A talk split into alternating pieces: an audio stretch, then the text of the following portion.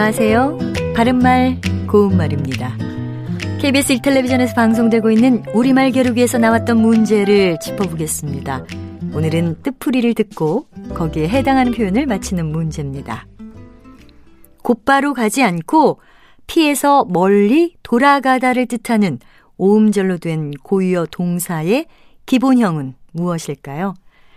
출연자의 답에는 되돌아가다, 빙돌아가다, 휘돌아가다가 있었는데 이 가운데 정답은 없습니다. 이 문제의 정답은 애돌아가다인데요. 예를 들어서 그는 빚쟁이들을 피하기 위해서 산길로 애돌아갔다처럼 말할 수 있습니다. 애돌아가다는 동사 애돌다와 관련이 있는데요.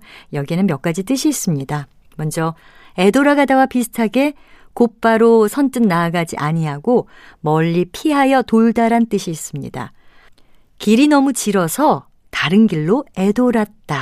이렇게 표현할 수 있고요. 이 경우에는 한자어 우회하다와 비슷하게 쓸 수 있습니다. 또 이리저리 빙빙 돌거나 휘돌다를 뜻해서 다들 자기 일이 아니라고 이리저리 애돌기만 한다. 이렇게 쓸 수 있습니다. 아, 그리고 말이나 글을 곧바로 하지 아니하고 돌려 하다란 뜻도 있습니다. 참고로 출연자의 답에 나왔던 되돌아가다는 원래 있던 곳이나 원래 상태로 도로 돌아간다는 뜻이고요.